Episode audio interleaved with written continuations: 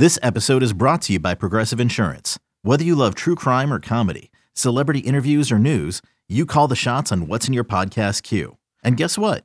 Now you can call them on your auto insurance too with the Name Your Price tool from Progressive. It works just the way it sounds. You tell Progressive how much you want to pay for car insurance, and they'll show you coverage options that fit your budget. Get your quote today at progressive.com to join the over 28 million drivers who trust Progressive. Progressive Casualty Insurance Company and Affiliates. Price and coverage match limited by state law. Welcome to another podcast from InsideCarolina.com, the independent voice of UNC Sports. Brought to you by JohnnyT-shirt.com, the go-to provider for all your Tar Heel gear. And welcome to the Inside Carolina podcast. I'm your host, Tommy Ashley. This is a football roundtable. It has been a while since we talked Mack Brown's Tar Heels. With that comes Buck Sanders, Gregory Hall, Greg Barnes, and of course, Jason Staples. And before we get started, I want to let everybody know we are sponsored by Johnny T-Shirt and JohnnyT-shirt.com. Mm.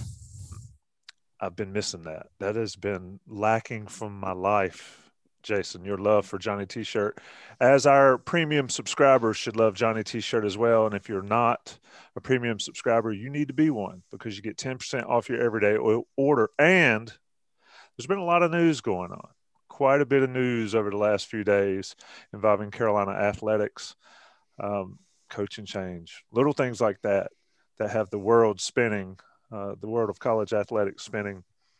Also, take a second to rate us, review us, and subscribe or follow us on any uh, Apple podcast or however you get your podcast, and also on this YouTube channel. So you can get notifications when we're live as we are now.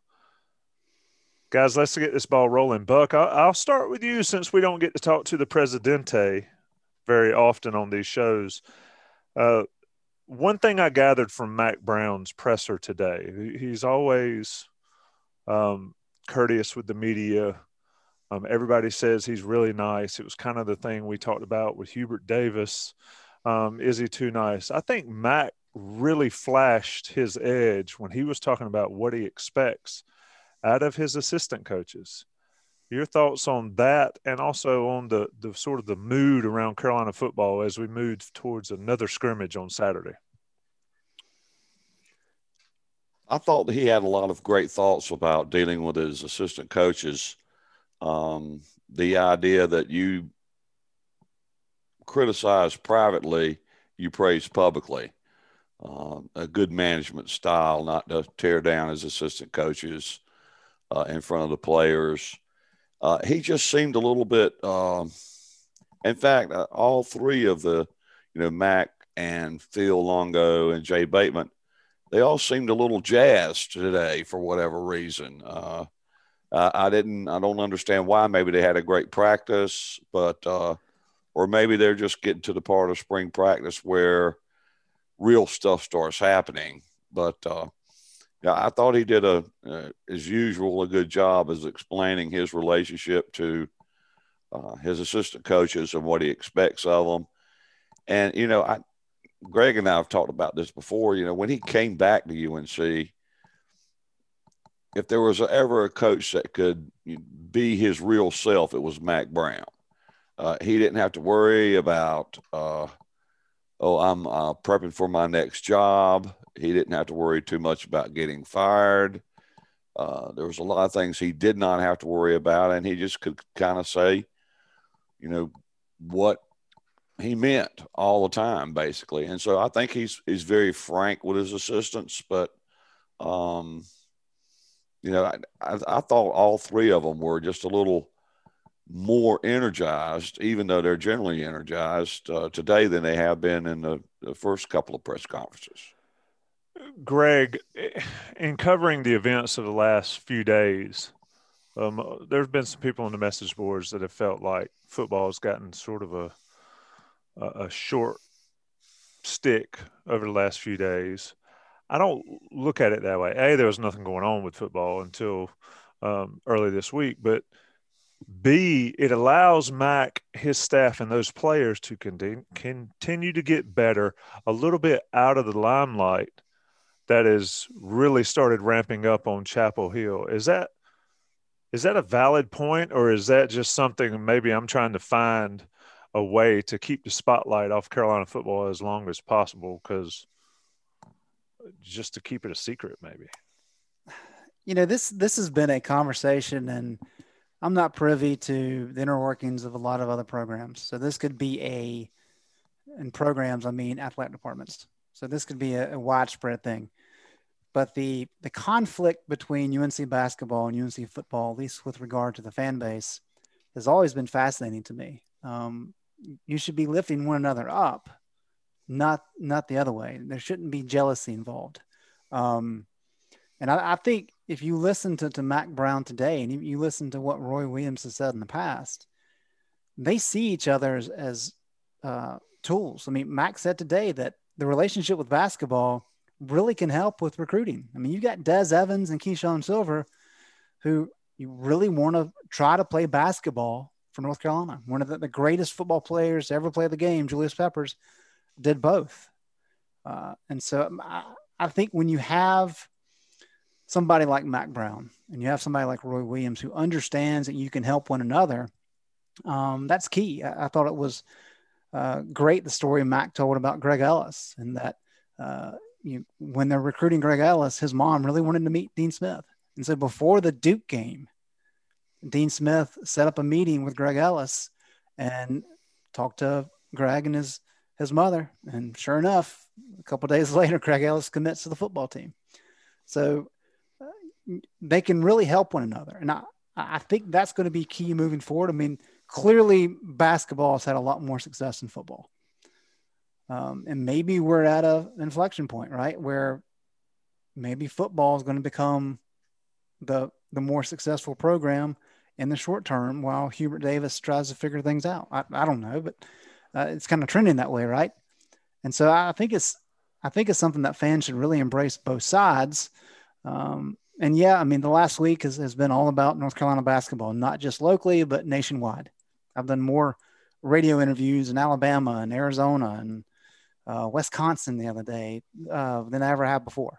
And that, that's what comes when the North Carolina head coaching job takes over. Um, but celebrate it, enjoy it. And as you say, Tommy, there's a lot to be excited about with, with North Carolina football. I mean, they're only, they completed practice number six on Tuesday. That was the second practice they've had this spring in full pads. So they're just getting going. I mean, Tuesday was the first time they really started adding new wrinkles. Um, and so we'll, we'll, learn a lot more about those in the coming days. But when you when you only have 15 practices and they're spread out over five weeks, and you have to go through the NCAA acclimation period, uh, you kind of start slow uh, by design anyway. Jason, getting ramped up in spring ball, I think it's fascinating. And Greg, correct me if my numbers are wrong. Max said 20 guys, 21 guys had had a spring practice or something. That is insane. Yep. I mean, it blew my mind.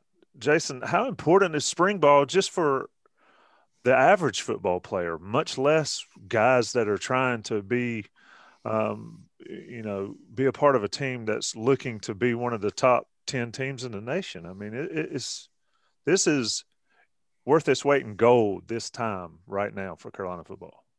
Yeah, it, it's. I think it's more important for the average guys than it is for the for the the top guys, and and the main reason is because the top guys are getting the majority of the reps, both in practice and obviously on game day during the season. So, when you're talking about the opportunity to get better in terms of your depth, in terms of your average guys, in terms of the guys that you're hoping step up and all that, there are really two two two places. There are two opportunities where you get those those things, and that is in spring and in camp, in fall camp. And spring really more than camp, because that is, you know, in camp you're you're you, you have a little bit less time in terms of uh, space. See, the, the nice thing about spring actually is some of that space, Greg, because I mean, you can in camp you're beat up pretty quick, and you also are installing things so fast in the spring to really make sure that you've got everything in and you're ready. I mean, you're you're going to be turning around to start preparing for week one opponent right away. I mean, that that's happening immediately. So you're you're gearing up toward that. In spring, it's all about fundamentals. It's about installing things at a speed that your guys can get it. So you install things fast, but there's space between practices where guys can go over the film and where guys can learn and all of that. So you install really actually about the same speed in terms of per practice in the spring that you do in the fall. But when you've got a day or two between each practice, instead of what you have in the fall, your guys are fresher when they get out there and they've had a little bit of time to actually think through and and and work together in the film room and all this off the clock, you know, so to speak, and get you know get better on the things that they that they really need to get better on. So that helps the, in my view, the young guys and the the the average players and I mean I was a below average player. It helps it helps the below average players more than the more than the than the top players. The top players, like I said, they're getting reps. They're they're often more experienced right away. So, you know that's where that's where that helps. So, I, I think this is where it's so crucial. Is Carolina the last couple years in particular has not been very deep on defense. Right, they've not been able to play a bunch of guys, and now I think one of the reasons you're starting to see these coaches come into the into these meetings with a little bit of a skip in their step, little bit of a hop in their step, is because they're looking out there and they're going, "We might have a little depth this year. We got we've got some opportunities to to platoon some guys and be that much better because of that." Now, I am going to step in and say one one thing. I know this is the football side, but I'm going to say one thing uh, since I wasn't part of the uh, the basketball roundtable the other day. So for those of you who are who who uh, have any concerns about about the hire, so I got a chance to to get to know Hubert Davis a few years ago, uh, and you know I've I've uh, obviously seen him some since. But I've been at his house. I know I've gotten a chance to get to know him, his wife, his kids, all of these things, and that was about what seven eight years ago. Ever since then, I've felt like man, that guy could be a really good head coach there, you know, there's just certain guys you talk to, like that guy could have it. Um, I'm, I'm convinced that guy's going to be really good. So, uh, and, and just like Mack, do not think he's too nice. He's really nice and he's going to recruit like crazy. People are going to want to play for that guy, but he, he, he's a stone cold killer when it comes to wanting to win. So I, I'm, I'm really, I'm really actually very excited about this hire for North Carolina basketball, just for what it's worth. Absolutely. I, I mean, I totally agree with you there. And and like Greg said, you know, rising tides lift all boats. So both programs good. It's definitely a positive. Buck, uh, you mentioned we we have a side chat going on. Um, if our listeners wonder how we're so in tune to each other, uh, Buck, you mentioned also the high school guys haven't played ball either. The early enrollees. I mean, the local school here in Clayton, they're playing football. Their senior years of football right now. So everybody that en- enrolled early didn't get that opportunity. I mean, this is just a brand new thing basically for the entire roster almost. Yeah, you think about it um, in in a lot of ways. Take a kid like Tony Grimes. You know, he was supposed to be in high school last year, and he's going into his true sophomore season, never having had a spring game. And then we we did talk about the um, 12 early enrollees. Now, I'm not sure if some of them got in a some sort of high school uh, football or not, but the, the, North Carolina guys obviously didn't because they didn't have it. Uh, but you know that there's a lot of, and Max said today there's 21 guys on the entire roster that have been through a spring game, a spring practice. So, uh, you know, I, I, think they're probably valuing this time and appreciating it uh, much more so than they would under different circumstances. Uh, but they're probably very happy that they've got uh, a little time, as you know, you were looking for the silver lining there, a little time away from the limelight with all that was going on with the basketball program. Uh, but you know, everybody needs a, a little bit of a, a, break every now and then, and they got one. Of course, they, they weren't playing uh, practicing over Easter weekend, and uh, they didn't have competing press conferences yesterday. That would have been bad form. So, uh, just good to see them back out and, and hearing more about the team. Mack had a lot of good things to say today. I thought both uh, Longo and Bateman had great uh, press conferences today. Some really good questions from the media. I think you know maybe probably their best day as far as dealing with uh, Phil and Jay Bateman. Indeed, Gregory. Uh, I'm not going to call out the the ch- questions on chat, but you're subject to some some of the questions as well. There now, my friend. You picked on me last night, but anyway, go ahead, Gregory. Uh, what'd you learn today from Mack, Phil, and Jay? Um, before I can get into today specifically, I want to kind of touch on a thing that both Greg and Jason said. Um, to Greg's point about only day two in pads, Max whole, and he kind of mentioned it today. His thing is if you're not running to the ball on defense specifically, if you're not running to the ball and you're not showing effort, we'll put someone in who can. And I think that applies even more um, with having pads on, just because you have that extra weight. Some of the young boys, some of the young bodies, things like that. Um, so I think that brings an extra element of who can show max effort with pads come time for fall camp and game day and things like that. Um, with the big bodies that Mack wants and they want to show physicality, and you can kind of see that with pads.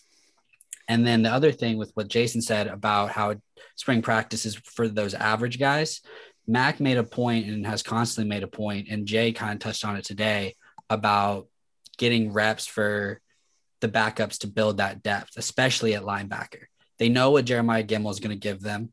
They think they know what Eugene Asante is going to give them. Um, and so they want to see what Power Echols and what Ra Ra Dilworth can give them. And that's where spring practice and what we've heard so much, that's what it's for, right? Is to, we, you, we know what Jeremiah is going to give him. He'll get his reps, right? He's going to start for us. He's going to be there on day one. Put in Power Echols with the ones and see what he can do, having Sam Howell throw over the middle, right? We don't really want to see what he can do with uh, Criswell or Drake Maye back there. Obviously, he'll do that and he'll get his reps, but they want to see what those guys can do with one of the best quarterbacks, if not the best quarterback in the country, throwing at him and things like that. Um, which was touched on today in the press conference as well, with just getting guy getting those reps and building depth, which has been Mack's mantra from the beginning. So, yeah, that's Gregory, something you I've, just hit you just hit on Tommy's favorite subject. backup You- quarterbacks. you- you- yeah, yeah, Both of them. yeah. you opened that can of worms, didn't you? Here Well, we you- go. You got me giddy, man. Uh, I- I'm drinking mango water tonight, folks. So there's nothing, uh, there's nothing special to get me wide open. Uh, a couple things. Well, yeah, let me go where I was going first, and then I'll come back to the backup quarterbacks. Greg and, and Buck mentioned it in the side chat, but and he kind of said it. You know, the bench is their best friend. I've also heard that you know the bench is the great motivator. That's one thing that I saw that I heard the most. Um, to add on to what Gregory said is they've got opportunities to sit people if they're not performing, and I'm not sure they've been able to do that the last couple years. Um, and I have little doubt that Mack Brown and his staff will do just that. Uh, Greg, do you get that sense? for sure. And and I think Buck used the term giddy uh, when, when talking about how the the coaches were talking today and Jay Bateman and we've kind of been told the same uh, kind of behind the scenes is the the possibility and the opportunity with so many legitimate big guys to fill out that defensive front uh, paired with the speed available is something that he simply has not had at North Carolina. And so when, when He's never have, had anywhere. True, good point, good, good point. You don't think Elon had some four four guys? Nah, and they definitely didn't have those 300 pounders. That's right, for sure. Well, Keeshawn Silver's three oh six and he's eighteen. Um, He's is monstrous. Just and- looking at him. while when we were at that on Saturday, just we were like, oh my gosh, like look at that kid. Grown blank man. And he's he's not the only one. And that's the thing. They got a couple of these guys, these young guys that you were hoping would be would show up like that, and they have showed up like that. And that's why this that's why this coaching staff is looking at this going, you know, you get a few of those boys around, and suddenly, you know, teams like the one in the other Carolina that you know you might have to play, you know, toward the end of the year. you're starting to starting to battle with the same kind of tools they've got, you know, in a year or two, and that I'd be pretty excited too. Well, I really think that the most beneficial thing here is, you know, last year it was a little bit of an issue because of COVID. You didn't have a spring. You really were limited in in summer workouts. So you had these talented young guys come in, but they were playing catch up so much. And so by the time they were actually ready to contribute, um, it was late in the season, and they finally kind of showed what they could do. Now you've got the entire off season. So once once they get to training camp, uh, are they going to be as good as they're ever going to be? Of course not. But they're going to be able to play. Um, and just the possibility of saying, look, we, we know you're going to be the starter, but these guys are on your rear end and they're going to play and they're going to be given opportunities. So if you want to keep your starting spot, uh, you better bring it every single day or they're going to take your snaps. Um, and just that, you know, as you guys said, you know, the benches can be your best friend. Just that capability um, is such an incredible motivator. Uh, competition really does that, and um, I think Jay Bateman has has good reason to be giddy. You know, we can have the conversation. I know we've had it before. Is it this year of the year, or does that group need another year to really become the elite defense they can? He's going to try to get them ready now, and, and if he can, with Sam Howell as your quarterback, uh, there's a lot of opportunity out there for North Carolina.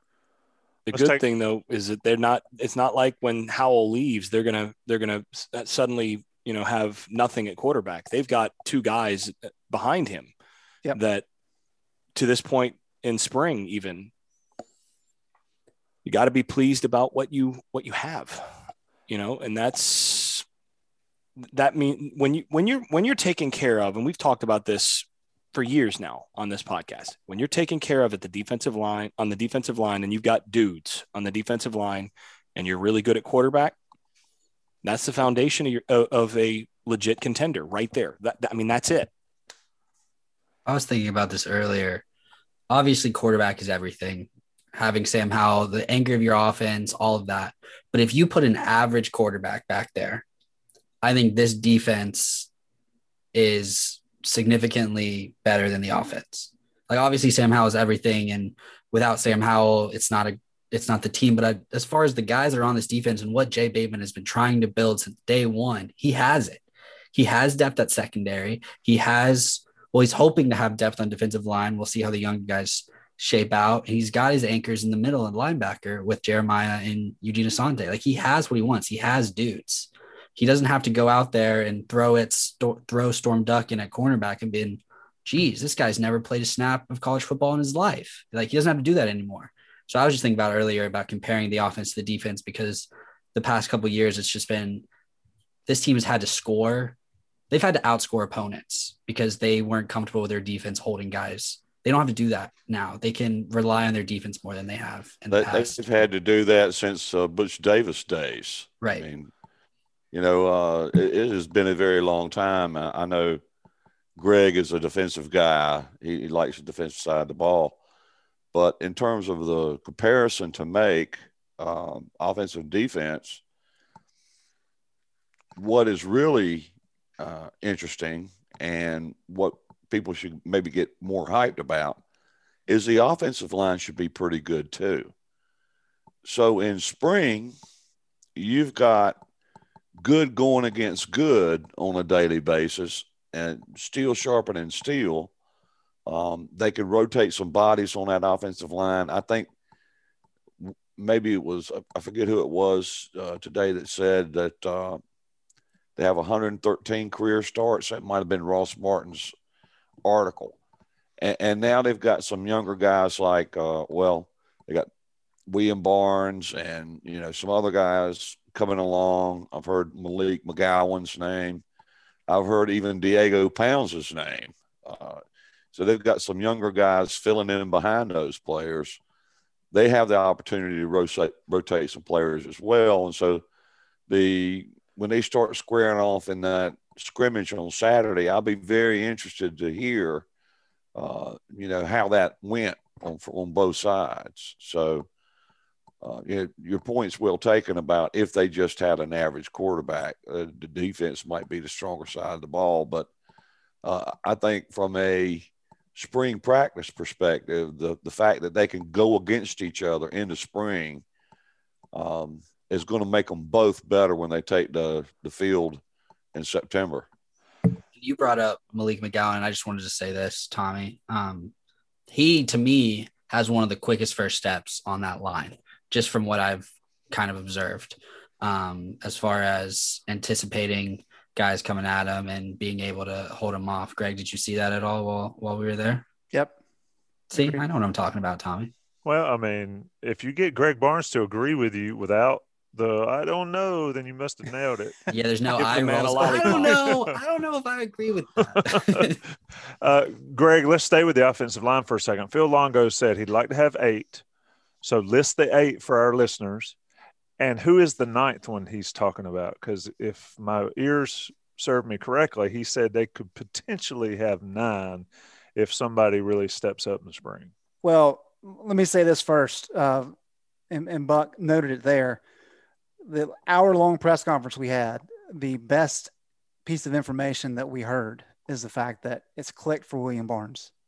That's Everybody, huge. yeah, it is. And a lot of people have, have wondered what's going on with William. He was one of the top recruits North Carolina's ever signed, uh, big time prospect. And it just took him some time. I mean, there's a couple different reasons for that. Uh, but to hear that from Phil Longo, uh, that's that's significant.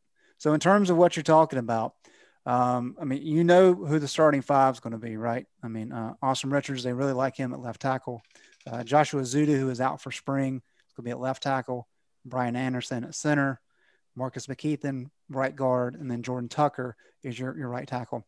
Ed Montilus is number six. He's a guy they can use on either side. They really like him at left guard. He's he's in uh, Joshua Ezeudu's spot at left guard right now in spring practice. Um, you Johnson is probably right there as well. They really like Jonathan Adorno, uh, but Quiron Johnson's uh, the backup at center right now. Adorno can certainly do that. They do like him at guard, uh, and then you got Barnes, and so that that's your that's your group right there. And if Barnes, you know, he's been working uh, at tackle, and they they let him play both positions last year a little bit. Toward the end of the year, he was really getting most of his reps at the tackle position. Um, that's kind of where he's at right now. So you you're talking about nine guys right there. Adorno's got to come along just because he's young. That, that's part of the process. But they really liked what uh, Ed Montilus did early on. He had some struggles you know, midway through last year, but uh, they like his potential. Brian Anderson's a great leader up front. He's probably the leader of the offense uh, next to Sam Howell. Uh, Quiron Johnson is a guy who's played on both sides of the ball. He's a veteran. Uh, he knows what it takes. Uh, there's there's talent all over that line. So uh, Jason's been very high on that group, just in terms of potential, um, and the fact that they have eight or nine guys right now uh, will help a lot because injuries are going to happen. And if you can have somebody slide in and there's not much of a drop off, uh, you're in really good shape. Let, Jason, I want you to comment on that. But talking about the injuries, I remember Notre Dame last year. I mean, they had a couple bad injuries and they didn't skip a beat. Not against Carolina. We've discussed that. Against maybe Clemson, yeah, you could tell, but not against Carolina. Um, but Jason, as a follow up to the depth on the offensive line, is how do you get all those guys snaps? Or, or, or I'll phrase it this way: What is ideal snap count for an offensive lineman during the course of a game? Because if I'm looking at the snap counts from this past season, when everybody was healthy, it was like four guys played the entire game, and then the fifth rotated in and out a little bit. What's ideal for a lineman? Well, the ideal is that you have five guys that play every snap through about the middle of the third quarter when you're ahead by 42 points, and then you sub in the next five guys. There's your ideal. so you get, you know, two and a half quarters basically of, you know, snaps. So let's say there's 80 snaps in a game, uh, you know, in the in modern game, somewhere around there, somewhere between 75 and 80 snaps. Uh, and then you're going to have, you know, 55 snaps for your top guys and then 35 for your other guys because they're all playing in garbage time. That that's ideal. Now, you know, there aren't very many teams that get to live the ideal life. so, you know, looking at how things go beyond that, if you're trying to play, you know, knowing that you might have injuries, knowing that you're trying to stay fresh, knowing that you're trying to make sure that guys get get rotated in there in case there are injuries, those sorts of things. Then what you're really looking for is I would say somewhere around a you know four or five to one split. You want your starters to to get the majority, you know, to play as much as possible, and as long as the game is really competitive, if you're if it's a tie game or if it's if you're behind or you're up by one score, you really need to have your starters in there. Now, if you're in a situation like Carolina was last year, where they really had six starters, because they they they felt like uh, Montilus was was really that sixth starter, and you know, there were times where they were more comfortable with Montilus at left guard and uh, Ezeudu at left tackle than having Richards at left tackle and Ezeudu at left guard. So sometimes they would they would slide that. That that would change some things sometimes. But in general, if you feel comfortable with your starting five, it's sort of like linebacker and quarterback. You don't make a whole lot of changes there because you know the thing about offensive line is it's really one unit that has to operate as though it's almost one position because the continuity up there, and I, I mean, I wish uh, Mike Ingersoll was on this to to you know reinforce this all the more. But I mean, I've talked with Mike about this over the years a bunch, where you know he he emphasizes like, look, it's not just about knowing the scheme, doing your job, having good players. It's having good players who know the scheme, who can do their job and know exactly how the guy next to them is going to do his job there's an art to it that comes with continuity that happens when guys are used to playing with each other. And so you don't want to reduce that by by shuffling guys in and out too much. That said, as soon as you get up by 2-3 scores, then it's actually smart to rotate a guy in and to, you know, this series we're going to change out the, the left guard and we're going to slide this guy out and then next series we're going to rotate the you know we're going to put somebody else in at right guard and we're going to move that guy to, to right tackle you do that when you're up two scores three scores. That's what that's when you get those opportunities. Uh, and and that means that you don't have to wait until the you know late third quarter or the fourth quarter when you're up by you know 35 40 points you can start to work guys in then. That's that's really you know again living the ideal life when you're you know you can count on being up and count on being healthy. That's one thing. But if you're if you're really trying to build and make sure that guys are staying interested in playing and all that then what you're really thinking is you know three or four series with your starters. And then you know you shuffle in a guy or two hopefully hoping that you're up a, a score or two at that point and and try to work those guys in. But it's not something that you can kind of pitch count you know, and say, okay, well, you're going to go in third series or you're going to go, you can't quite do that. You have to really play by the, the flow of the game and know that like, look, we're on the one yard line here coming out of the end zone. We're going with our starting five, you know, or, Hey, this, this drive is starting at midfield and we're up by, by 10 you know what? I'm going to slide my sixth guy in there and and give him give him an opportunity in a, in a really advantageous situation that's not going to hurt us too much you know these are the sorts of things that you can do but that you're, you're always on the phone between but, on the phones between series talking you know with the coordinator and the position coach and different things of all right should i have my guy ready? That sort of thing. And those those those conversations are had over the course of the game. Indeed they are. Great stuff there. Offensive line of strength defensive line of strength. Whew could make for a special season. Let me. And talk. I loved, by the way. I'm, I'm going to interrupt here. I love. You're going to interrupt my Johnny T-shirt read. Go ahead. I, I, you know what? I, I will. I will. I, because I have that luxury. but one one one thing that that got me really excited is listening to Brown talking about what they're doing for pass rush, in that they're in their effort to make sure that they're getting better on pass rush. That they they've singled out you know their five eight guys that they feel are their best pass rushers, and then what they're doing is they're they're then taking those guys and having them run at, they're having them do pass rush drills consistently every day against their best pass protectors. And you want to know how you get good? That's it. That's it. When you got a guy like Keeshawn Silver who has a chance to be a really good interior pass rusher, and he has a chance to go against good interior pass blockers who are third, fourth year veterans who are, as, who are as good and as talented as he's going to play, he's going to he's going to see everything he's going to see now. That gives him the chance to come back in fall and be that much more competitive when he sees them again in fall camp. And by the time you get to, to the beginning of the season that guy's that much closer to actually being ready. And when you're talented guys who don't know their right hand from their left at this point suddenly know what they're doing a game or two into the season, that gives you so that's such a luxury. So, and that that's that's where having some veterans on the other side of the ball that your talented youngsters can go at and go at and go at and get their butts kicked initially until they're starting to compete that makes you better. And that that's something that i think should have every carolina fan excited to hear that that those young guys are getting that opportunity and that they're focusing on making sure that they're getting that opportunity against against their best. Iron sharpens iron.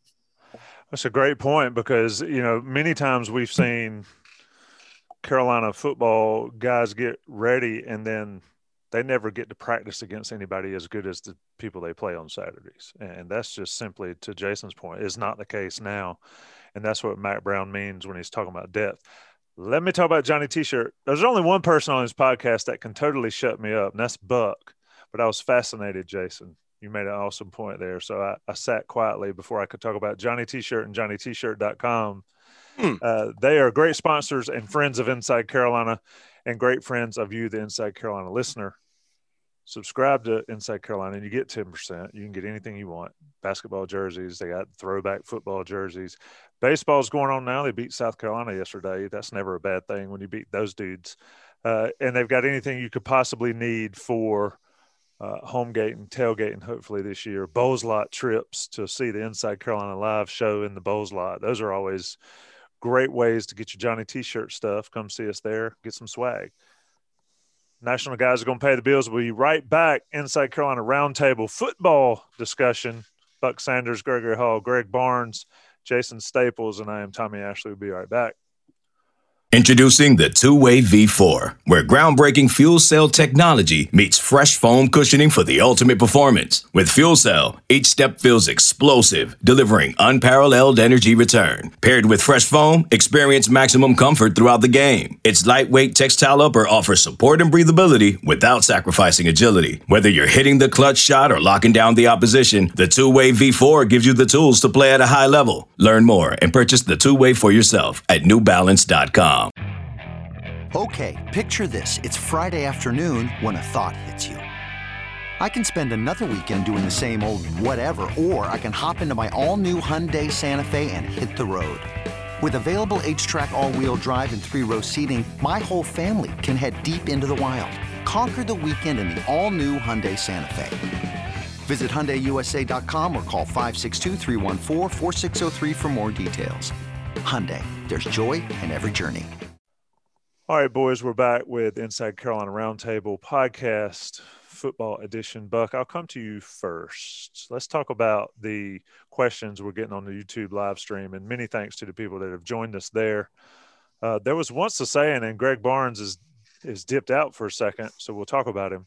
Uh, he's back. If we had an X amount of listeners or viewers, that Greg had to get a Twitter account. So, uh, you know, that number was 300, and we've the last two have been over that, but they were special occasions. So. We we've blown that apart. So Greg Barnes, we look forward to see the the G the G Biggie at IC Twitter handle.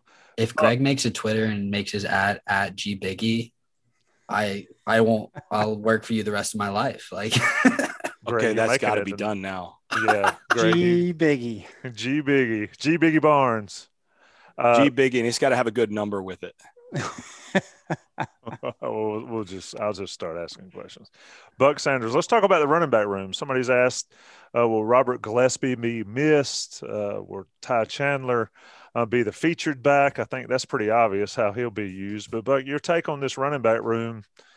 Uh, you know, with Sam Howell back there, as long as they can field competent guys in that slot, I think Carolina will be okay. But how you see this going? And do you see um, there being any drop off in coaching from Gillespie to Porter? Clearly, the talent level is going to be massively different, at least early in the season.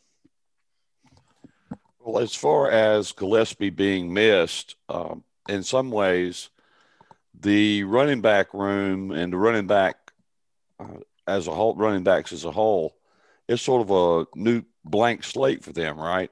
I mean, the the coaches got a fresh look at them. Um, Javonte and Michael are gone, so you know snaps are wide open.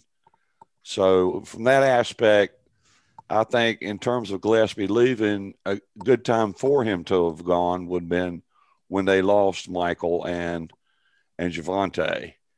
Uh, Larry Porter has a great reputation as a running back coach. From that aspect of it, I don't I don't believe there'll be any drop off.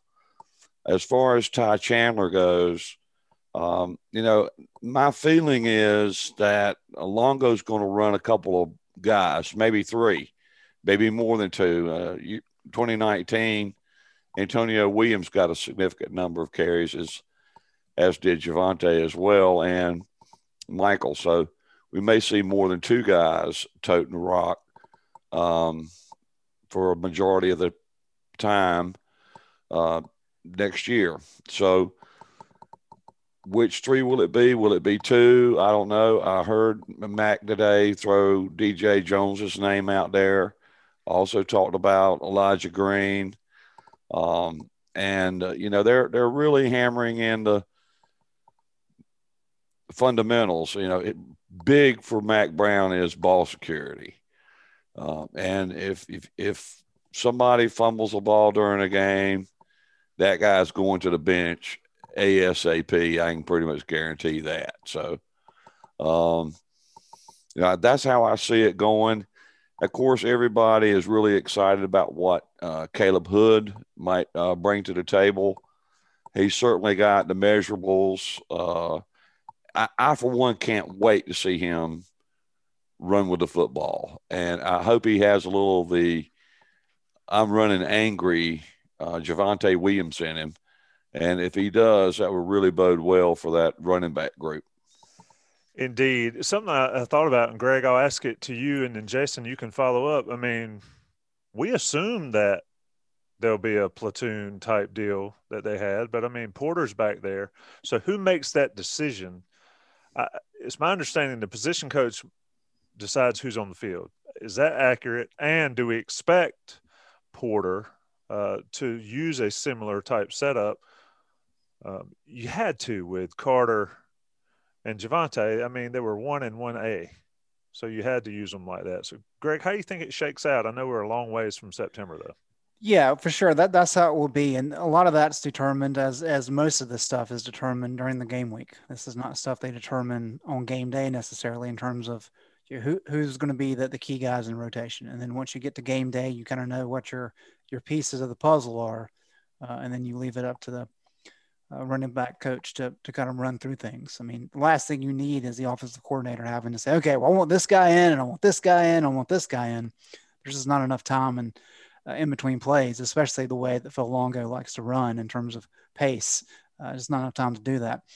Uh, it's it's very tempting, and I and I completely understand it to want to talk about okay, what's the depth chart right now? Who's who's the best guy? Who's number two? Who's number three? Um, and and I think it was Jason or maybe Buck earlier mentioned the opportunity of teaching this time of year. That's such a critical component of the spring. And Mack has harped on that for, for years now. Um, this is the opportunity to, to really teach these guys. And so you're not really, I mean, they're evaluating, they're, they're seeing how guys stack up for sure. They're not necessarily trying to say, okay, well, this is going to be our depth chart right now. This is who we expect to play against Virginia Tech. They're nowhere near that but they are evaluating. Um, and one thing that, that Max said uh, last year, year before, he said, look, when you talk about running backs, everybody that we recruit can run the ball. Like there's not that big of a difference from this guy to this guy in terms of what they can do with the ball. Now, unless you're Mark, Michael Carter and uh, Javonte Williams, who's going to be a you probably top two or three round draft pick. It's a little bit different, of course. But all these guys kind of know what to do with the ball in their hand what's really going to distinguish these guys is what can they do with pass protection? What can they do with catching the ball out of the backfield? That's really what's going to separate them. Um, and so they are, they're evaluating everybody. You know, they know what Josh Henderson and Elijah Green uh, did in the Orange Bowl. So they have actual game tape of what those guys can provide. Um, and so now it's really a matter of saying, well, we got to see what Chandler can do because he's a new kid. Uh, you, DJ is finally healthy. Caleb Hood's a unique back. He's he's different than all the others. Um, so you have you have a lot of options. Um, but right now it's just making sure they know what they're supposed to do And then it's really kind of fine tuning what they can do so that when you get to training camp, everybody knows, okay, these are my assignments. I can do those. Uh, this, this is everything coach is asking me to do. And then at that point in time, you have those competitions. You say, okay, well, this guy knows exactly what's being asked of him. How does he perform in these scrimmage settings? Um, and at that point is when they'll really kind of decide, all right, well, this is our list. This is who we think is going to be playing in, in week one. I just don't think they're anywhere close to making those types of decisions right now. Someone in the chat brought up the point of not a drop off in talent, just experience in the running back room, which maybe to a certain degree, but I just thought, I mean, Jason, you know, after that face, I gotta let you go. Go, go for it. Yeah. Um, I, I think that that that's kind of disrespectful to the guys that just left who are really, really talented running backs. Yeah, let's I make mean- it clear. Javonte Williams and Michael Carter are two of the best to ever wear the uniform, not just at Carolina, in the conference. Yeah. Yeah. Period. Yeah, and you got to think Javonte Williams. Some NFL NFL teams have him as the number one running back in the NFL draft. Which, by the way, there's one person in the country that I know of that was saying that might happen last summer. That guy. Yeah, that guy, and and that's just because I'm telling you, don't underestimate how talented that man is. Javonte is very talented, and we're not just talking about physical traits. See, that's the thing, and it's not experience, it's not physical traits. When when you're talking about talent at the running back position, there are a couple other things that matter just as much as you know. You can have a guy that's Trent Richardson, right? Trent Richardson's a great example of this. You're not going to find another guy that's, you know, much more size speed combo than Trent Richardson. And he flamed out in the NFL because there's more to being a running back in terms of running back talent than just being a big guy who can run fast. Right. And both Javonte and Michael Carter brought so much more to the table. And, you know, especially Javonte, you watch him, his talent more than anything was his ability to to see great vision to see and and uh, and respond with his feet without without missing a beat and just how quickly he was able to make decisions and and recognize where the seam would be and then get through it with great contact balance i would be shocked if there's another back on carolina's roster that's as talented as him and that's He's- not a knock on the guys that they have. Right. And I, I'm excited to see Caleb Hood come in. But if Caleb Hood is as talented as Javonte Williams, then North Carolina fans should be absolutely stoked because that guy, and and again, the fact that he was 1A with Michael Carter tells you how talented Michael Carter was, right? And when you see what Michael Carter could do in the open field and, and his vision and some of these things, I think that's a stretch. Now there is a, there definitely is an experience drop off, but there's also a talent drop off with those guys, and there and and that's just because you're talking about losing two guys that are going to be playing multiple years on Sundays, and you know it's and this is something that ta- that fan bases in at every team are guilty of, and that's the young guys coming up are always more talented than the guys leaving. Great, because you know we're we're we're more we're, we're more attuned to we're more familiar. We're, we it's fresher in terms of the recruiting battles. But sometimes the guy that's leaving is just that special. And you know you replace Trevor Lawrence. And right now the, the the Clemson fans I'm seeing some guys that are like you know you're seeing this on social media like man DJ you know I, I know Trevor was great and all but man DJ might actually end up being better like guys come on come on Great. really like the, I think DJ Uiagalelei is going to be pretty good but he ain't no elf, right? You're going to have a little bit of a drop off at that position. He's human. And that's that. And you got to accept that, you know, you're not going to replace that guy with a guy that's that's better. And Carolina's there with the running back position right now where I mean, I think again, looking at what I've seen of what they have on the roster, I don't see another Javonte Williams and I don't see really another Michael Carter. I see some guys that could potentially grow into something close, and I hope they do. But that's a, that's a big ask. Those guys are really good.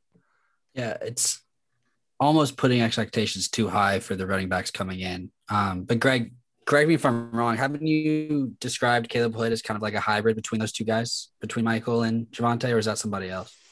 Uh, I think it's somebody else. Um, Okay. I, I haven't seen him to have that kind of burst that, that Carter has or the quickness. Um, but he does have good pad level. I mean, he has a good initial burst for sure, and he can lay a hit. I mean, there, you know, when, when you and I were sitting there watching practice last week, or whenever it was, my days are, I, think it's Sunday. I don't even know what day it is. But whenever we were watching practice at, at Kenan Stadium, uh, I mean, a few times I was kind of looking down, taking notes, and you can hear a thud, and ooh, you look up and it's Caleb, and he's standing up, and whoever's trying to tackle him is, is on the ground. Uh, so those things stand out, and um, I think he has he has that kind of potential. He's a young guy, but that's kind of what we heard about Javonte, right? And I'm not saying that he's going to be the next Javonte by any stretch, And I hope he is. but but early on, Javonte, they're like, you know, there's a lot of talented guys ahead of him, but the kid's just unique. I mean, he just he can lay some hits with the best of them, and um, Caleb's Caleb's uh, popping a little bit early for sure. Let's talk about defensive line and to the chat questions. They're rolling in, and you know we can't have a four-hour podcast. We could.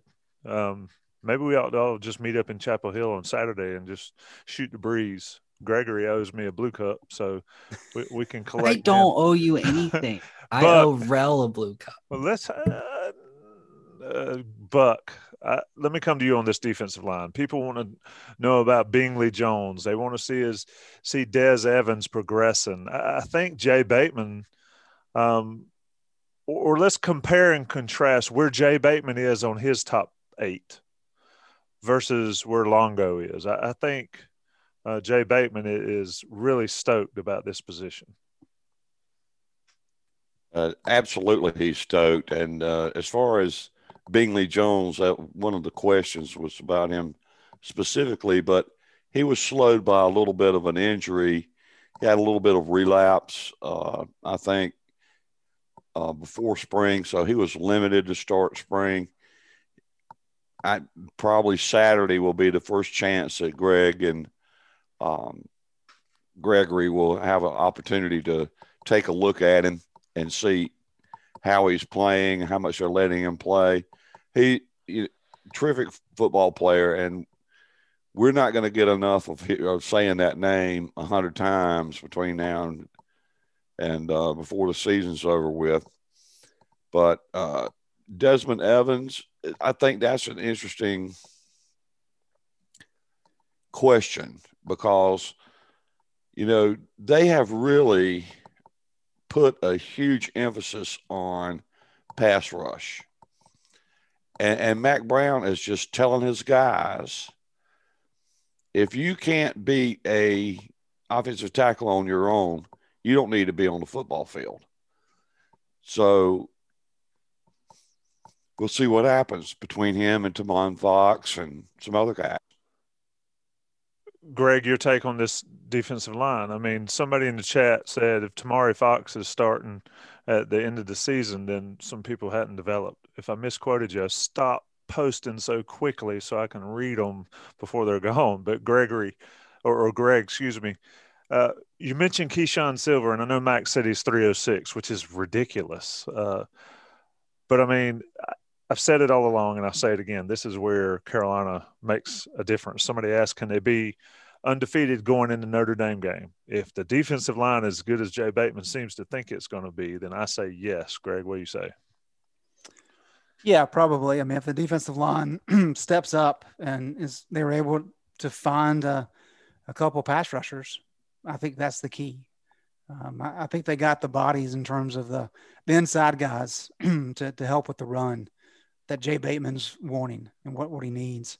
But you do have to have somebody that can put pressure on the quarterback with having to scheme it up. And that's been an issue for North Carolina the last couple years.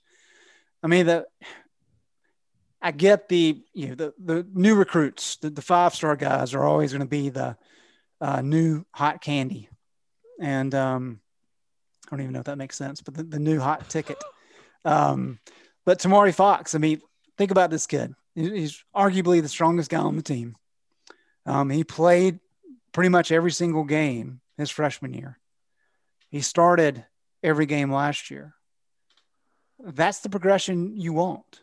Um, I mean, he's still a young guy. So if you're saying that because he's busted his rear end and he started every game last year, uh, that he's not any good because there's a five star behind him who's never played before, but he has a lot of accolades. I mean, you know, I think at that point we're kind of getting ahead of ourselves. Um, it's very rare for for true freshmen to come in and make an impact on the lines on either side. Um, there are some that can come in and just be elite. Dexter Lawrence is a guy local who I think a lot of people kind of circle because of what he did at Clemson. Um, those are really special individuals, and hopefully for North Carolina, one of these young guys is like that. I mean, that would be a game changer for sure but there's nothing wrong with having a guy kind of work his way up and solidify. I mean, there's no reason to think Tomari Fox won't be a lot better this year than he was last year. And it's not like he was terrible last year. Um, and so I, I, get it with the young guys, but but give them time to develop. It's, it's one thing to rely on a true freshman to be the guy and to be the best player out there. It's something else to say, you know what? We know you're very talented. We also know you're raw but there's some good guys ahead of you. We're going to give you playing time. We're going to let you build confidence. We're going to let you show your potential. And that's going to help you in the long run. And the better you play, the more snaps you will get. And that helps the program. Um, so don't just I, think. Go ahead. Go ahead. I, that's one reason why I think Bateman is so giddy because he, he knows he has these super talented freshmen that he can bring along see what they can do in practice, see what their work ethic is like. But he's got guys like Vohasek and Fox, Taylor, and Bingley Jones, who didn't play last year, but he's further along in the program. Pender. And Miles Murphy, Pender. He's got all of those guys, the majority of which have played already and have done some good things and have flashed um, on the football field in, in critical situations. So, is Buck about to get beamed up? and Buck just got muted, and I'm I'm gonna I'm gonna sorry about I'm, that. I'm gonna jump in. I'm gonna jump in here too. There's another couple things to think about uh, in that. First of all, when Dexter Lawrence went to Clemson, Kevin Hester. Let me add that in there. Yeah. When when Dexter Lawrence went to Clemson, uh, one thing people don't really appreciate is not only was he did he come out of come out of high school more ready than most. So not only was he a freak he came out less raw in certain respects than most. But he also got a chance to line up next to christian wilkins. Right? That defensive line had three other guys who went on went in the first round. So if you're going to add a true freshman in and expect that true freshman to kind of come in with those raw that raw talent and be able to contribute right away it sure helps when you're plugging him in with three other guys that are that are NFL talents right? It makes it easier. When you don't have that it's actually harder to stick that guy out there and expect the same level of contribution because if he makes a mistake, it's it's going to be maximized more when there aren't other guys there to clean up. So so that's another thing to consider. I also think that one guy that's not being talked about enough in this discussion is uh, is is a, a, guy that I think is one of the reasons why right now you're not hearing as much about Des Evans, and that's Chris Collins. He really, to me, impressed me down the stretch the last the, the last third of last season and showed me some burst and the ability to get, you know, to some some of the traits that you want in a pass rusher from that position. And he's a guy that, I mean, he's going to give Des Evans everything he can handle to get on the field at that spot. So, you know, and that's a good problem to have that you've got another guy who was not as highly touted coming out, but is playing like he should have been. Uh, you know, he's showing that he has the traits that maybe he was underrated coming out. So that's another guy that I think is is I know that the coaching staff is high on, and I think he's going to be a guy that um, that to keep an eye on for next year as a, as a potential breakout candidate on the defense in a pass rushing and you know edge kind of role.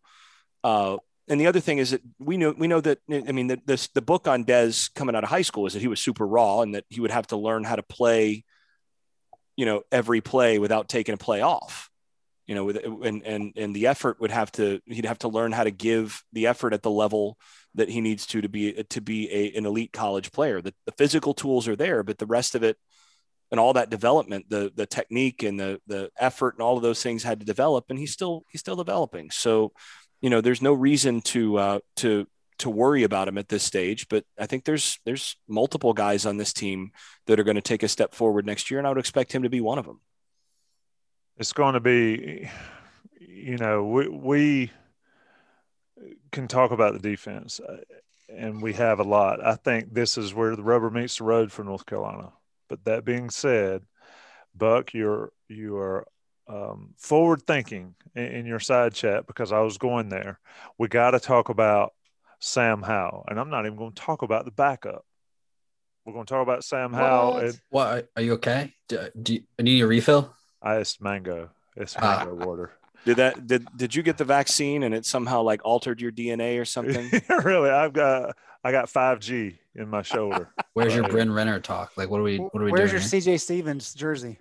I've, I've got to find yeah. that picture. You guys will laugh. And and I've got a number six jersey. I just need to know do I need to find my Mitch Trubisky jersey? Um, so anyway, let's talk about Sam Howell and, and Buck. Since you're laughing at me, I, will I'll come to you. I didn't laugh. I didn't laugh. Khafre Brown is going to be back 100 percent for summer workouts. That was huge news. I felt like from Mack Brown today. The expectation is that he will be back. The expectation. Hey, Mr. Yes. Technical down there. Well, you always have to uh, caveat. I don't everything. know. So, so let's talk about Howell and his potential weapons. I think we can all agree that Josh Downs is going to be. I'd be shocked if he wasn't a number one weapon for. He's Sam an Howell. upgrade over what they had there last year, and that is saying a lot because what uh-huh. they've had the past two years was over Daz. Is that yeah. where you? Is that okay? Yeah. I just wanted to make sure that's where you were. He's a significant upgrade over Daz, which I mean, you can take from that what you will, but that that's saying a lot. You almost got the eye roll from Greg Barnes now. Yeah, significant? That, Wasn't yeah. that He's going to be a significant close. upgrade over Daz Newsome. Why? Like, why do you like? What makes you? I mean, I obviously know Josh Downs is extremely talented, and I've watched him and the kids all over the field. But are you guys? So this is going to remind me of uh, what our one of our other Inside Carolina hosts talked about how Jason could spin for 25 minutes on wide receiver routes.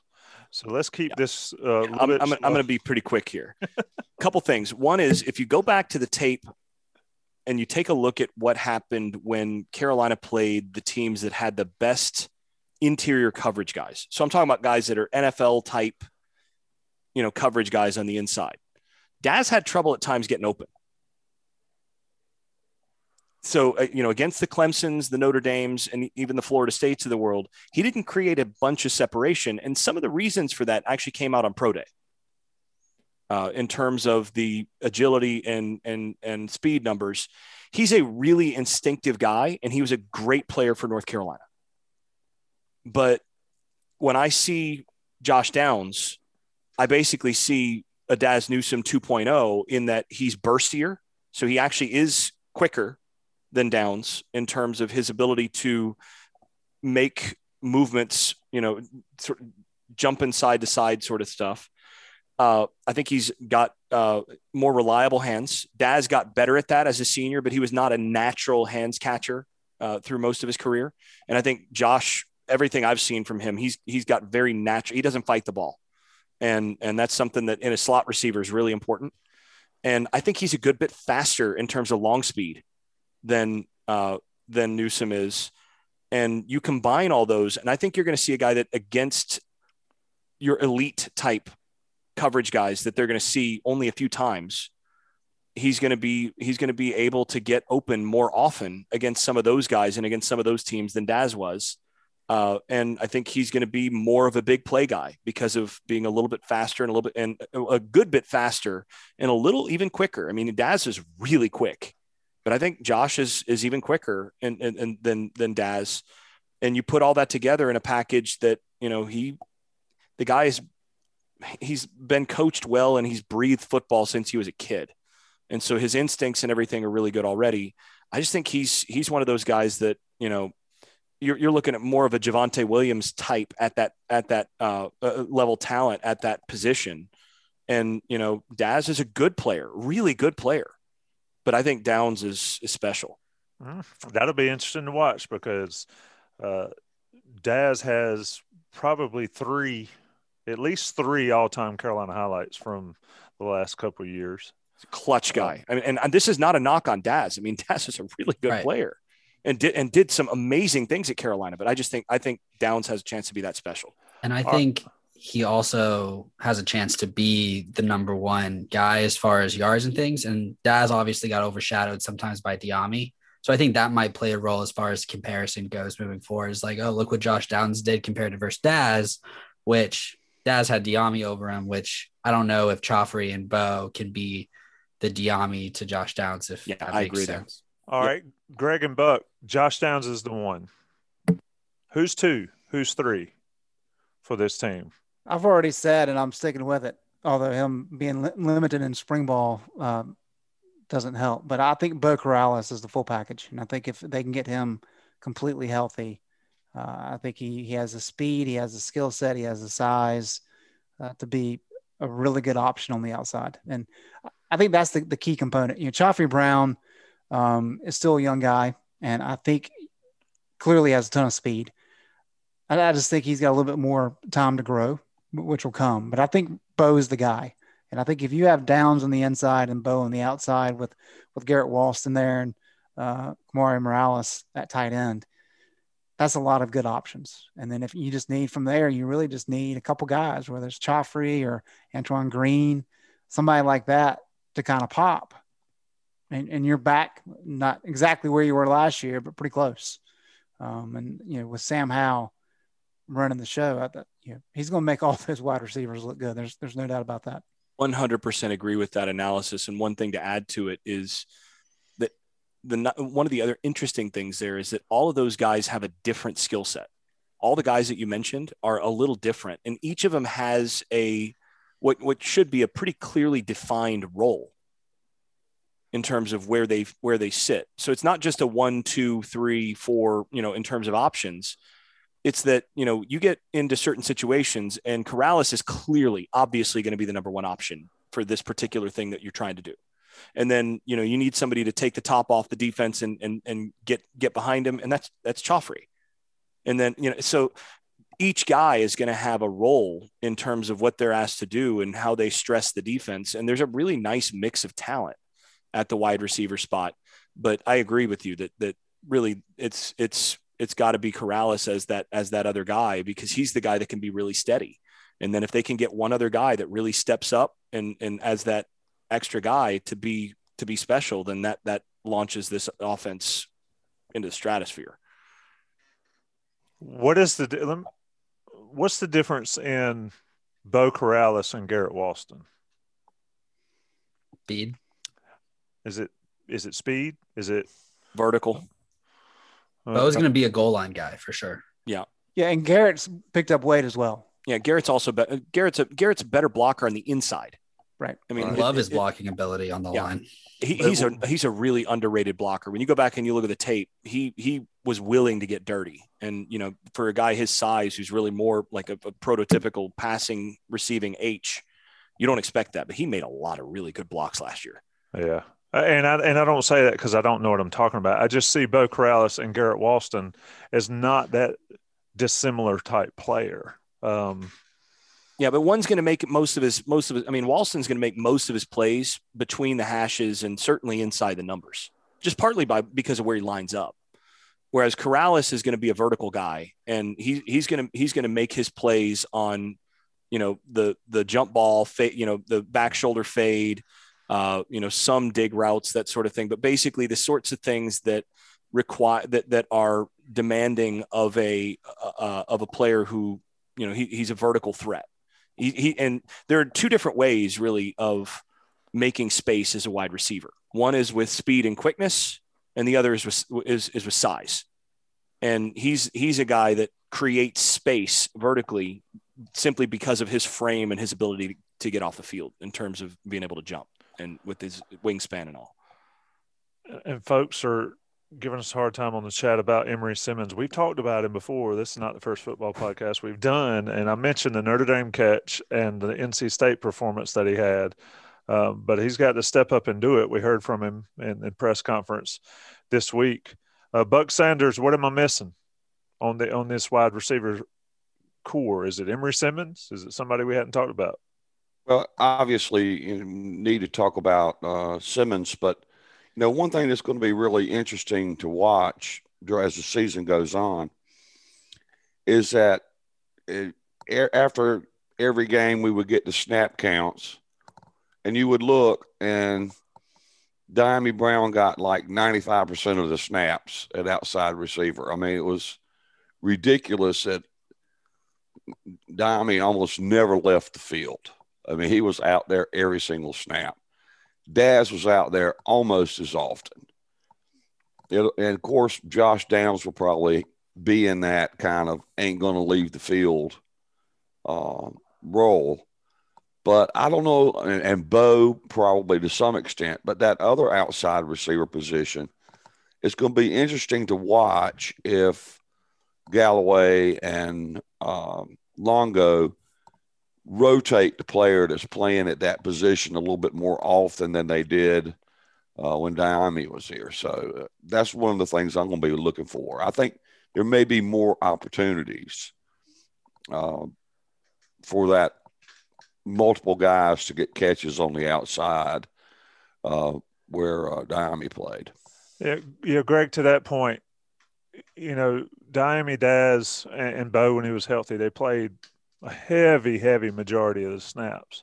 Does that change this year? I know Longo and Galloway, they always talk about wanting to have, you know, six, eight, ten receivers that can play. But there's only so many snaps in a game. So uh, how do we think that will change given that you lost the the two that you lost? Well, I really think this is a matter of all these coaches talk about you want to be able to sub in without there being a reduction in, in production. Um, I think that's very important. And I think last year that wasn't necessarily the case. I, mean, I think you have Dyami clearly is the best wide receiver. Uh, Beau, of course, was banged up all year with that uh, hernia situation, so he was limited. Emery Simmons came along, so they could rely on him more later. Uh, Antoine Green, you know, we, have discussed him uh, you having good moments and bad moments, and so when you when you have a distinct separation between this group of wide receivers and everybody else, clearly you're going to lean on the guys that that can win games for you. And the hope is that as you recruit and as you develop talent um, and bring in more guys, that separation's whittled down. So now you can rotate four or five, six guys, and it's not going to hurt you in terms of what you're wanting to do.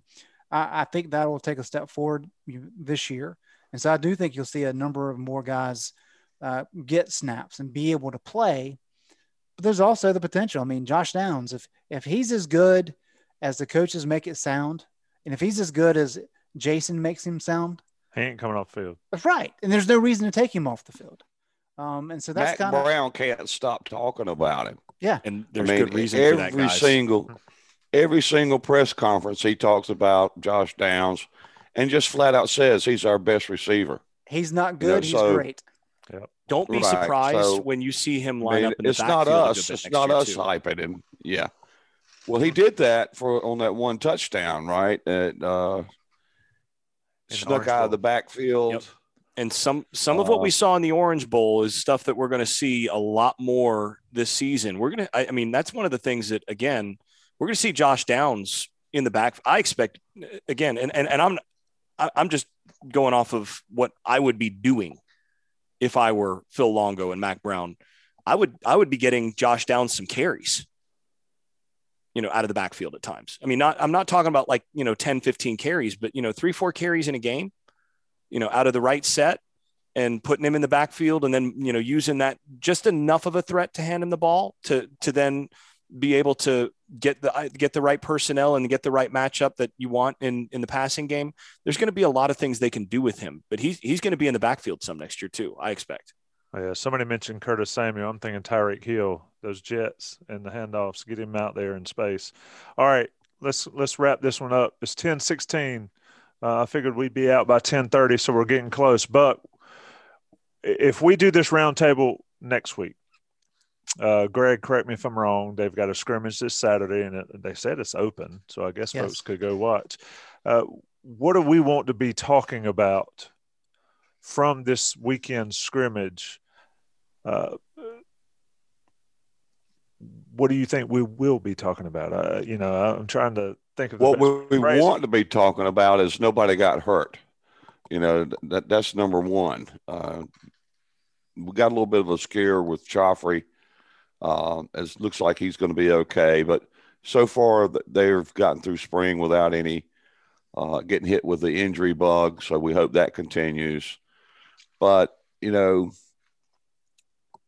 what I would want to be talking about is how the battle between the offensive line and the defensive line played out in a in a full contact scrimmage. Um, is the defense holding its own? You know, because that's still a very young defensive line, uh, whereas the offensive line guys are a little older. Um, is is the defensive line getting any pass rush on Howell? Or are they making him, you know, get rid of the ball? Because the thing that, to me, I mean, just listening to Mack all year, uh, the thing that he's focused on uh, from the get go uh, in a lot of settings is we got to stop trying to scheme to get sacks.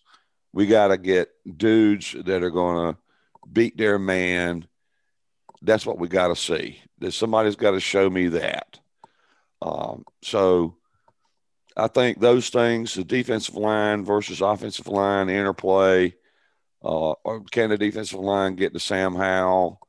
And I'll be really excited to see how the running backs do in a live scrimmage. Uh, that'll be fun to fun to hear about.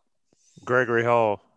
Yeah, what Buck mentioned about the D line getting to Sam Howell, I think that's good for both sides, right? Because obviously we want the D line to be able to create pass rush on their own without scheming, which is what Mack and Jay Bateman want.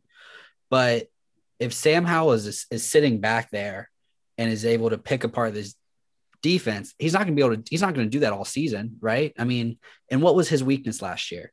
Holding on to the ball too long and him being the reason for getting sacked. So if he's not able to practice that in a scrimmage, then he's not going to be able to get better at it during the season. And so I think that's what I want to be talking about next week is that dynamic with the D line and even the outside linebackers getting to Sam Howell and seeing how Sam handles it more than the D line being able to get there. That's what I want to be. That's what I want to see and see how he kind of progresses because that's really the last thing that he needs to improve on, other than maybe consistency. Um, which I think even then that's a stretch to say that he needs to be more consistent because he's done it for two seasons. But that's what I'm looking for. Jason Staples. To me, aside from the injury thing, it really is about if if we if we're talking about how the defensive line made made life miserable for the offense, everything Greg uh, just said is specifically Greg, Gregory Hall. Everything that uh, we got two Gregs in here, but anyway, ev- everything uh, Gregory just said is, is is exactly right on that. I mean, it helps across the board. And the other thing that that would really help is it serves as a kick in the pants to the offensive line, which being a veteran unit, being a unit that has sky is the limit potential but also needs to have a really good off season, not to come into next season fat and out of shape and happy, knowing that they have a chance to be really good. If they come, if they get their butts kicked in spring, it's the best thing that could happen to them because then they, you know, they come through the the summer that much more motivated to make sure that they that they understand like we've got to be a little bit better. So it to me the, you you're really hoping if you're Mack Brown that the offense struggles a little bit just because the young defensive line is starting to give you some problems. That's that's what that's what you want to be talking about next week. Greg Barnes, I'll, I'll, let you wrap it up. Somebody said, "When are we going to get a Greg bomb?" We've had rail bombs on the show before. We need a Greg bomb. What you want to be talking about next week if you're talking about Carolina football. All right, you're gonna have to explain what is a rail bomb. He dropped some news, I think, Oh. or, or or remember when he got a phone call and he got a phone call from a parent of maybe somebody during the show or something, some big news. Like a Woj bomb, but I mean, Yeah, someone yeah. called you Greg Schefter, right? So where's your Well, I do have a little G, bit of G news. Biggie bomb? Uh oh, here we go. I do have a little bit of news that's, that's interesting, at least to me. Uh, today, Mack Brown mentioned May 10th as being a kind of a cutoff day for the transfer portal. Hey, that is my fiftieth birthday. May Number 50. May, ooh, I think big- I think you're getting your five and your seven switched. Is that 50, man. This is a wis- wisdom, not age. Go ahead, Greg. I'm sorry. Senior impressive. citizens, although slow and dangerous behind the wheel, Greg's still got a scoop, purpose. and y'all are messing around here. Let Greg get his scoop out. So the, way that, that Mack kind of laid it out is uh, that's going to be kind of a critical time period in terms of what, what happens. NCAA still has not helped out a lot with what's going to happen with 22s and 23s in terms of scholarship numbers, all those kind of things. But at least the, the May 10th date kind of gave you an idea that, okay, this is at least going to help with the transfer portal situation. Um, a lot of people contacted me, uh, even on the boards, and saying, okay, well, a little bit confused. So Jeremy Sharp uh, from UNC uh, reached out this afternoon, provide some insight on that. Um, and, and really what, what Mack was kind of getting at, nothing's uh, in place right now. This is still, still a very fluid situation. The idea is though, let's say, let's say it is May 10th. Um, kids have to put in their name for the transfer portal by May 10th if they want to be eligible to play in the fall. Um, the idea is that there's going to be some some guidelines, some legislation involved that if a kid decides to transfer after that date, then there's going to be some some hurdles for them to to jump over in terms of maybe those kids that transfer in June do have to sit out next year. So it's not just going to be open season. Hey, a kid wants to transfer on August 1 and he can play a month later. Uh, so at least there's some uh, forward thinking with NCAA in terms of how they're trying to handle this. As I said, nothing's official at this point in time, but that's something they're moving toward. I think that's uh, that is a good thing that they have a hard stop of saying, okay, you got through spring ball. If it's not going to work for you, we need to know now, um, and you need to make a decision quickly if you want to be able to play next year. Um, you know, I think everybody's in favor of kids having some some more rights in terms of the ability to be able to transfer, but it can't just be wild wild west. And for a while, it looked like that was going to be the situation, but it sounds like at least on that front, there is going to be a little bit of structure, even though we're not exactly sure what the structure is going to be. So You know, they, they really had to do something like that too, because, uh, you know, you could have what, what would happen if, let's say, they, they get out of spring camp uh, and uh, the year goes along and Storm Duck wants to transfer. And then another 15 days later, Kyler McMichael wants to transfer. And then another 15 days later, Tony Grimes wants to transfer. The coaching staff has no chance. Well, they couldn't replace those guys anyway. But I mean, they would have no chance to get bodies in there to even get through the season. You can just an open season, open transfer at any point and play uh, immediately. Then you would have a situation where you could devastate a unit so bad that it would be hard for you to field a team. So, you know, I, I think that's probably the thinking behind that.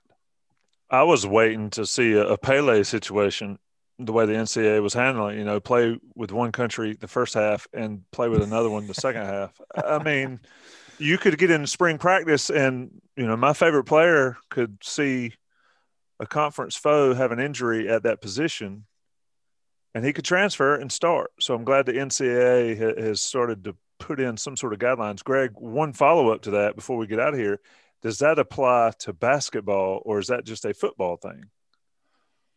Or do we far- know? Uh, I would assume that's going to eventually take hold across sport, uh, but this is specifically to to football. Uh, but the same same situation applies for for basketball. Um, you know, a little bit different because football actually begins training camp before classes start.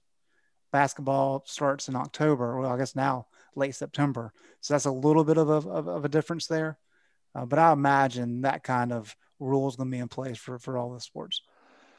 Indeed. So scrimmage this weekend, uh, April 10th, and then spring game, April 24th, three o'clock in Chapel Hill.